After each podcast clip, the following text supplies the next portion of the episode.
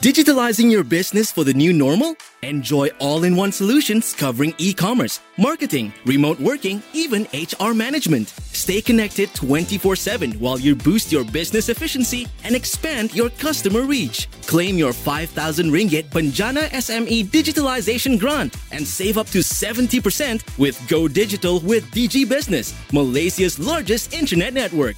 To apply, visit digi.my slash go digital. This is a download from BFM 89.9, the business station.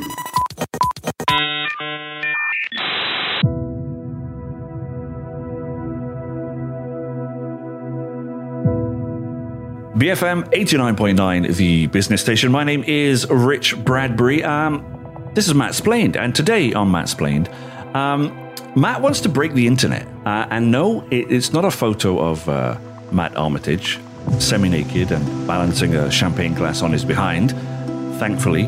Um, instead, he argues uh, that we should be making the uh, internet worse, just like the real world. Matt, you want to break the internet? Hey, Rich. Well, yeah, you know, because we record these shows a little bit in advance, I was actually preparing this on the day that the US election results came in. So, you know, I was feeling very stressed out and not knowing which way the world is likely to turn. I thought it would be best to focus on a topic that was a bit more hopeful, no matter who won the election. And right. at the time that we're recording this, we still don't know who the winner is. So, you know, yes. it all feels a bit like living inside that movie Requiem for a Dream. It's surreal and awful at the same time, you know, a bit like eating bad cheese. But back to your question. Now, the idea of breaking the internet might not sound like a particularly hopeful mission, but the idea is to break it in order to fix it and then build it back better. And that mm. seems to be an ongoing theme in this pandemic stricken year. And with a little luck, in the process of doing that, we can perhaps find a solution to some of the polarization that we're seeing online. Because that polarization may not be being caused by digital technology, but it is certainly being amplified by it. And is this another one of your ideas like end sourcing? Uh, no, I mean, I'd like to take credit for it, but uh, the credit rightly belongs to uh, Eli Pariser. Um, now, he's an activist, a social entrepreneur, and an author. He's the co founder of uh, Upworthy, a social sharing site that prioritizes content that has a positive message. And I'm assuming that's not a place that you uh, spend a lot of your time. Well, that is a good point. So well made, sir. Um, but no, you know, I'm actually trying to make a point of checking in with Upworthy more often. And uh, though I'm saying that to you now, I haven't looked at the site today. Um, but the the guy um, Eli Pariser, he's also a cow. Uh, he's also a co-founder, not a cow founder, a co-founder no. of uh, Avaaz, the online activist network as well as being a board president of progressive public policy group MoveOn.org, and his 2011 bestseller, The Filter Bubble What the Internet is Hiding from You, coined the filter bubble term that's now the cipher for our online relationships and interactions. Although mm. I guess we use echo chamber for much the same purpose now as well. So, in other words, he's one of those people who seems incapable of doing anything mean and selfish, much like myself. Uh, he hmm. recently published a thought provoking essay titled To Mend a Broken Internet Create Online Parks on Wired.com. And he uses it to analyze some of the problems we face with uh, social spaces online and suggests some of the steps that we can take to fix them. So he's using the analogy of public parks to frame his argument. Yeah, so the central point to the argument is that in the real world, we have this sense of friction, in the, the sense of social friction, because most of us occupy public spaces with strangers. Now, that can be mm. as simple as buying a coffee in the morning or standing next to people on public transport we share space with colleagues in an office, or even something like filling out forms in a government office. You know, these aren't people that we are choosing to spend our time with. We don't necessarily know their backstory or their experiences, and we don't know their views or their motivations. Which is where those layers of politeness and civility come from. Yeah, because, you know, we can't react like cavemen in every social interaction.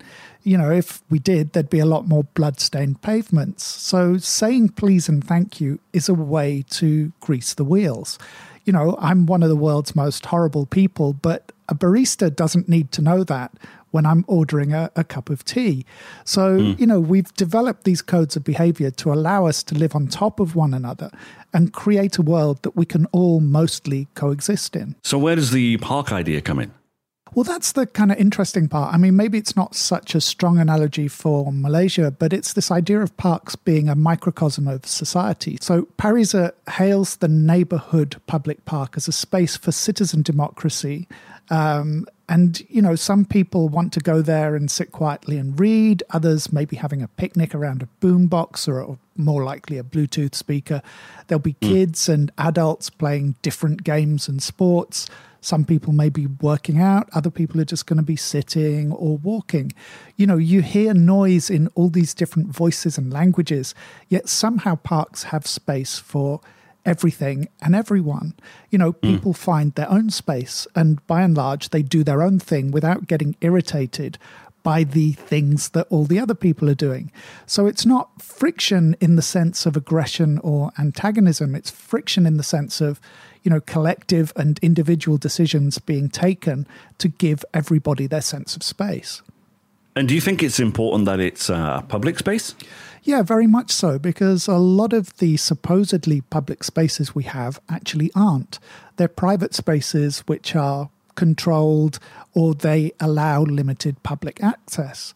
So the public park movement actually came about as a result of private pleasure gardens. Uh, if you mm. had the money, you could go inside these private gardens, you could walk around, enjoy the trees and the flowers, and whatever other entertainments were going on inside. I think they started to become more common during the Victorian era. And because they're owned, you lose that sense of shared ownership and the citizens actually deciding what the park is for. So we've been through a hundred years or so of towns and cities building public parks for the people, spaces for ordinary people to come and spend their leisure time. Now, I lived in London for a few years before I came to Malaysia, and those public parks were really important, especially on the three days of the year that the British call summer. And yes. you'd see, you know, you'd see absolutely everyone in those parks. You'd see people who are rich, people who are poor, you'd see the homeless. But now we see a lot more private developments that have a requirement to include outdoor recreation space. But these are not publicly managed spaces. They're private spaces that the developer can still restrict access to. So far, uh, Matt, this has sounded more like an episode of Gardener's Question Time or something with Alan Titchmarsh uh, than Matt Splained. Uh, where's the technology angle to all of this? I don't mind being uh, uh, likened to Alan Titchmarsh. That's absolutely fine. um, but yes, you know, um, that idea of private pleasure parks, uh, they were actually the walled gardens of their era. And the social media spaces are the walled gardens of our age. They're places that give the appearance of being public, but access to them is actually dictated by private companies. And that's where some of these bigger differences actually come in in, in terms of speed and friction? Yeah, so, you know, you'll often hear me on this show railing against politicians and governments that are too slow to adapt to the pace of technology. But bureaucracies and policymaking, those are often slow by necessity because it requires research, negotiation, discussion. Now, a lot of us are frustrated by how slow things like residents' committees or local councils are. But part of that process is negotiating those friction points. It's looking for compromise, finding points that you can agree on, and figuring out the best way to move forward. But the online world hasn't really evolved in that way. The motivation has always been that it should be fast, seamless, and the goal has always been to actually reduce friction. Through blitz scaling. Well, certainly in part, you know, this idea that companies should grow as fast as possible, that they define a market or a niche and then they own it, like Facebook and Twitter have done. Because despite their best efforts to diversify into each other's nook, both of those companies define their corners pretty well and they defend them pretty well. And one way to, to scale fast, of course, is by avoiding that friction. So when you look mm. at the kind of comments you see on social media, you might think, well, actually, there's a lot of friction here. But that really is more of an aggressive trait. It's tribalism, it's taking sides, because those same platforms, and perhaps not intentionally, have made it very easy to search out and connect with people who share your point of view. And that reduces the overall sense of friction that you experience online. So it's it's kind of like that idea of uh, quote uh, people like us well yeah for example you know the discussion about how to uh, handle racism and sexism online the platforms weren't designed to be accessible to people spouting hateful points of view but they were predominantly designed and shaped by young white men and young mm. white men generally don't experience a lot of sexism or racism so when you apply that to the blitzscaling approach suddenly you have platforms that are built without the ability to control those negative externalities, for want of a better phrase. And as we know from the efforts to tame Reddit, it's much harder to retrofit those cures. So essentially, those bubbles and echo chambers help the platforms to maintain their performance. Yes, because we find people who hopefully make us feel good about yourself. Ugh. Yes, because we find people who hopefully make us feel good about ourselves, whether you might be a social justice warrior or a white separatist. So the mm. algorithms that run those platforms do the job that they were supposed to do. They give us content that we want to engage with and spend more time using the service. And that rarely means challenging us or our point of view. And that's a real shame because people generally aren't just one thing until those things are used to define them. And this purpose then just reinforces those artificial definitions. So I chatted to Karim Raslan and BFM's Hezrel Ashraf about this on a recent bit of culture on BFM. And Hezrel mentioned that he'd realized that he didn't often have discussions with people who had markedly different viewpoints from him. And I mm. think that's very similar for a lot of people. Obviously, not for me, because I disagree with most things, and most people disagree with me. uh, yeah. How, but how does this come back to public parks? Well, Pariser's point is that this essentially fuels our intolerance and impatience because it reduces the amount of interactions that we have that include those opposing points of view. And just in general, with people who are different from us. So we don't have the patience to hear them out or engage with their point of view. The US election is the perfect example of that. You know, why should what party you support lead you to acts of anger or violence? By and hmm. large, governments change and life remains pretty much the same. So the argument here is that it would be uh, healthier to bring the sense of friction and citizen democracy of the park back to the places that we spend time in online. And when we come back, what a fixed back better internet might look like. We're listening to Matt Splained here on BFM 89.9.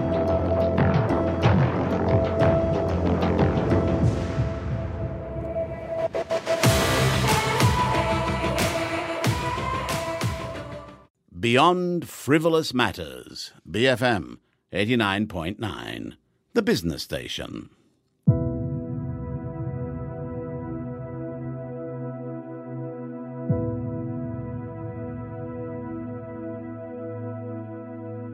BFM 89.9, the business station. This is Matt Splained, of course. Now, uh, Matt, do you honestly think that uh, most people will be up for the idea of, of making the internet worse? Well, I know it's an odd paradox that we should make the digital world worse in order to make it better. You know, I, I do get that. But look how central the internet has become to our lives in 2020. We're struck down with this pandemic, so we've increasingly turned to the internet as a lifeline the digital threads of that web have connected us to friends and family. They've enabled us to work remotely, to educate our kids, if we have kids, uh, delivered entertainment, and allowed us to buy food and other necessities. Not to mention, those same digital technologies are finding their way into the real world as well virtual and augmented reality services like Google's Live View are blending the real world and the digital world. They're adding content overlays that are supposed to tempt us to view the real world through a screen. And you worry that those layers could become another way to filter and avoid connecting with other people? Well, I guess in a sense, you know, one thing that Live View can potentially do is flag where your friends and contacts are. Now, on the surface, that's a great thing. You can look at the uh, uh, you can look at the camera on your phone, and you can see physically where in the town or city your friends are located. But it might also reinforce the fact that the other people in the world around you are not your friends. So your end goal is always that reward, reaching the end of the quest, and that's where your friends are. So I'm mm. not saying it will do that, but it could potentially gamify the way we see the world. And then all of those people around you become, in the best case, obstacles that you have to negotiate in order to reach your journey's end. But in the worst case, they might become enemies in the same way that they are in a lot of kind of first person shooters. And you think the pandemic is increasing that sense of dislocation?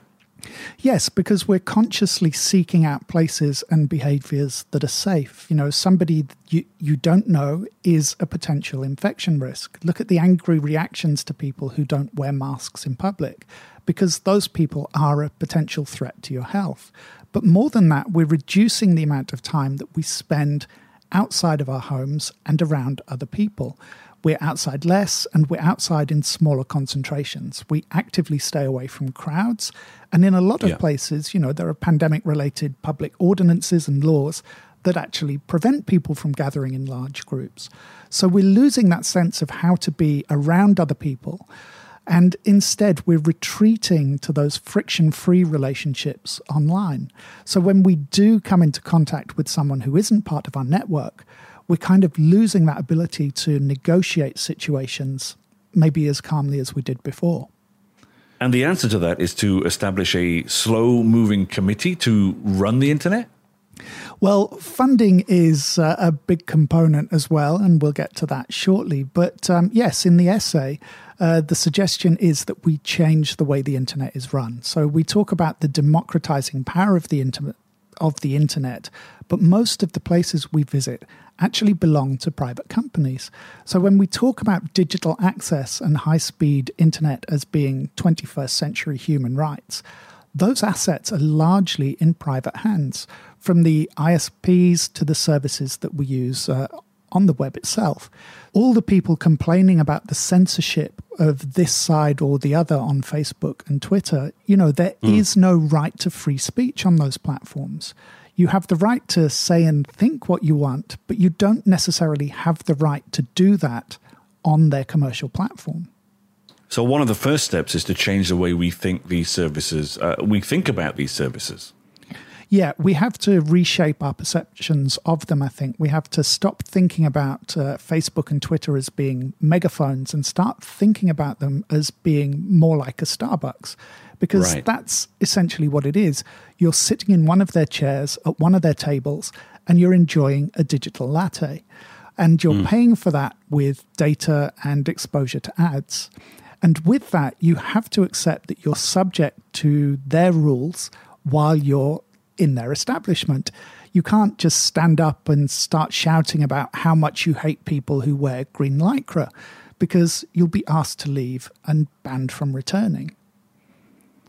But the idea of them being publicly owned, uh, doesn't that reinforce the idea that you can wander in and scream at anyone in, in green lycra? Well, again, you know, being online and companies like Facebook and Twitter, they've given us this idea that one space fits all. And maybe that's one of the reasons that the algorithms struggle so much. They're looking for our similarities rather than our differences, I guess. They're trying to fit billions of people into one box. They can change the parameters a little, but it's still essentially one container.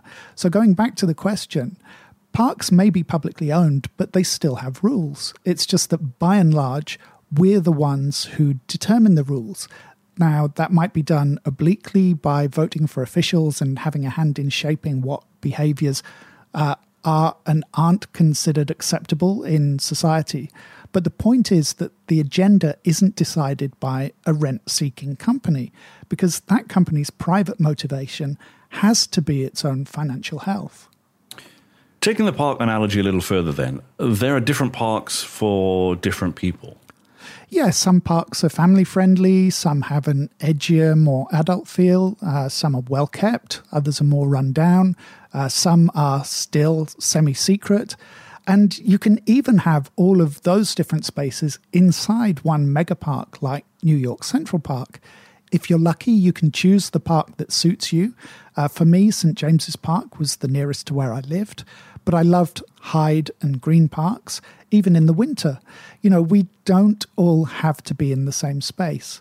And yes, the idea of public committees and negotiations to decide what things are sounds irritating, but the friction free model has ironically left us angrier and not happier because in a friction based model, we might find that irritation could actually create more happiness. I suppose one of the biggest issues here then is is how would we make these uh, these changes? Well, part of that might require reinventing the way the digital world is funded. You know, venture capital firms promote the idea of blitz scaling because it's one of the fastest ways for them to get a return on a promising investment. Now, mm. Pariser argues that uh, we should have more public funding, which is something that I certainly support. Is, isn't there a worry that governments might abuse that power? Yeah, I mean, that is a valid concern, but having government involvement doesn't mean having centralized control. I know this sounds horrible, but maybe cities could be responsible for their own part of whatever version or versions of Facebook that we end up using. Maybe mm. they hmm. could be held by public trusts. It doesn't have to be a binary central government versus private company outcome. That kind of right. viewpoint is also part of the black and white position that we find ourselves in right now. It's it's another example of the polarization. We forget that many things exist on a scale, but instead we're just kind of focused on the extremities at either end. But we also have to accept that some of these services are going to be hit and miss. In the same way that some parks are great and some aren't, people choose where they want to go.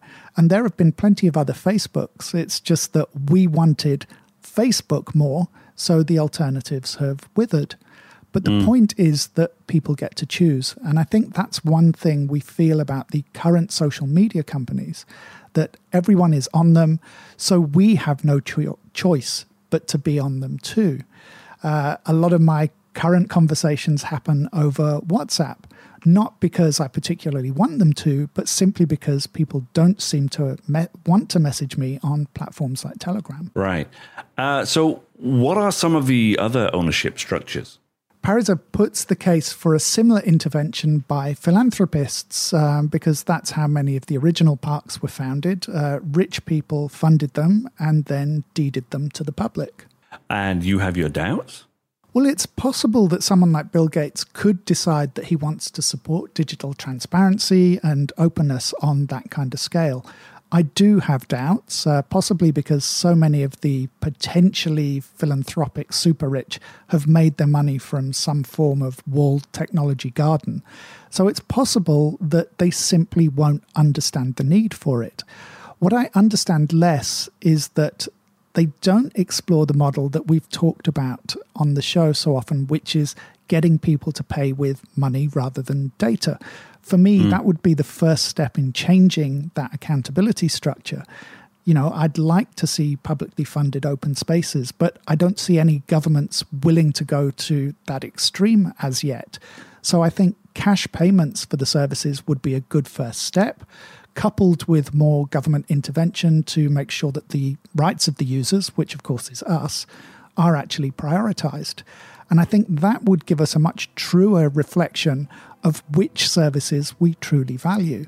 And I think mm. that would also help us to determine what kinds of publicly funded digital spaces would be of most benefit to us. Now, if that means that some things have to get worse before they get better, then I think that that's a bit of friction that we could all do with. That was Matt Splained. If you missed any part of this show, don't forget you can download the podcast wherever you normally get it from. And if you'd like transcripts of this show, you can head over to kulturpop.com. This is Rich Bradbury for BFM 89.9, the business station.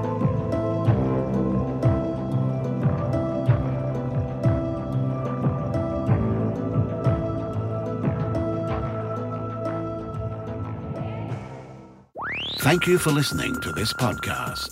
To find more great interviews, go to bfm.my or find us on iTunes. BFM 89.9, the business station.